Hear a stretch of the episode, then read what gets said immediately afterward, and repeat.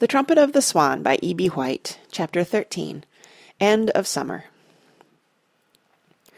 A trumpet has three little valves. They are for the fingers of the player. They look like this. By pushing them down in the right order, the player can produce all the notes of the musical scale.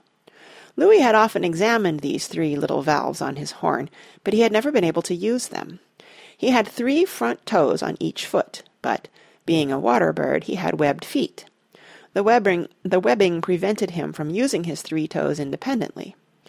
Luckily, the valves on a trumpet are not needed for bugle calls, because bugle calls are just combinations of do, mi, and sol. And a trumpeter can play do, mi, sol without pressing down any of the valves.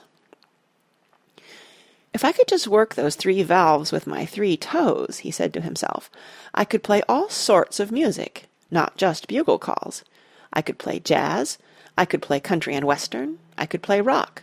I could play the great music of Bach, Beethoven, Mozart, Sibelius, Gershwin, Irving Berlin, Brahms, everybody. I could really be a trumpet player, not just a camp bugler. I might even get a job with an orchestra. The thought filled him with ambition.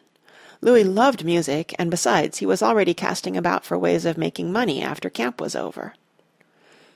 Although he enjoyed life at Camp Kookooskoos, Louis often thought of his home on Upper Red Rock Lake in Montana.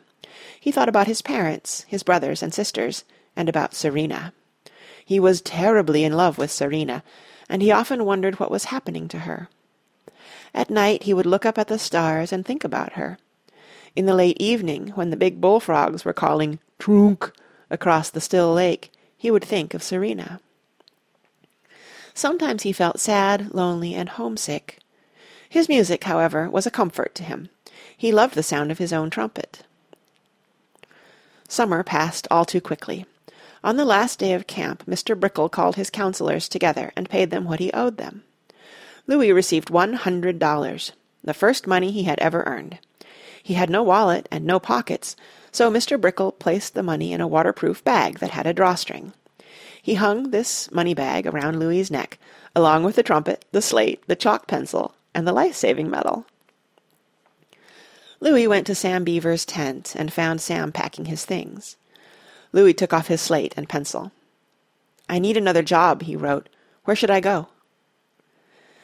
Sam sat down on his bed and thought for a while.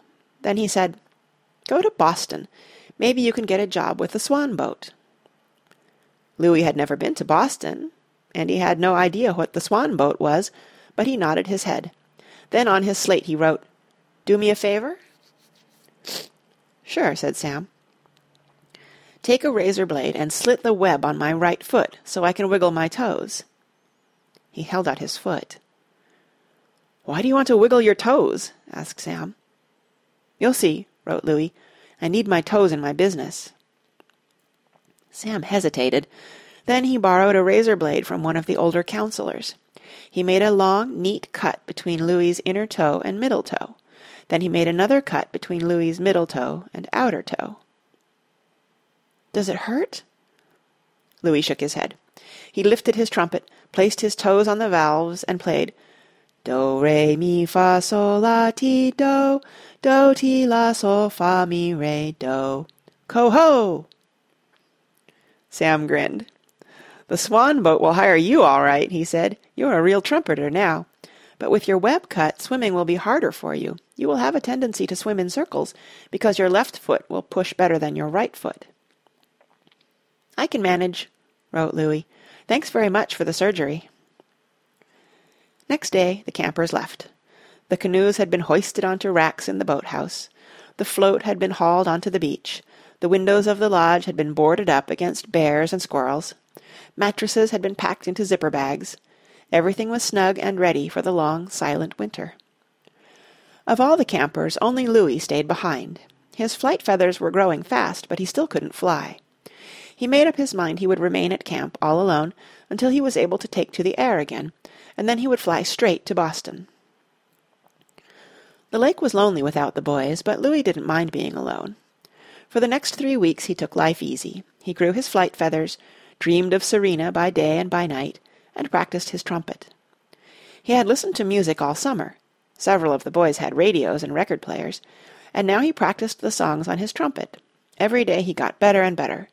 One day he composed a love song for Serena, and wrote the words and music on his slate.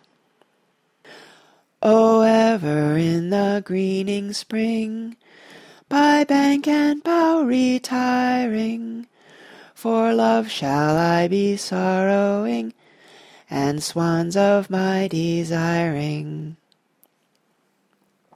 He was really thinking of Serena, but he left her name out of it and kept it impersonal. His plumage was beautiful now, and he felt great. On the 21st of September he tried his wings. To his great relief they lifted him. Louis rose into the air. The trumpet banged against the slate, the slate knocked against the money bag, the life-saving medal clinked against the chalk pencil. But Louis was airborne again. He climbed and climbed, and headed for Boston. It was wonderful to be in the sky again. Flying is a lot harder than it was before I acquired all these possessions, thought Louis. The best way to travel, really, is to travel light. On the other hand, I have to have all these things. I've got to have the trumpet if I am to win Serena for my wife. I've got to carry this money bag to hold the money to pay my father's debts. I've got to have the slate and pencil so I can communicate with people.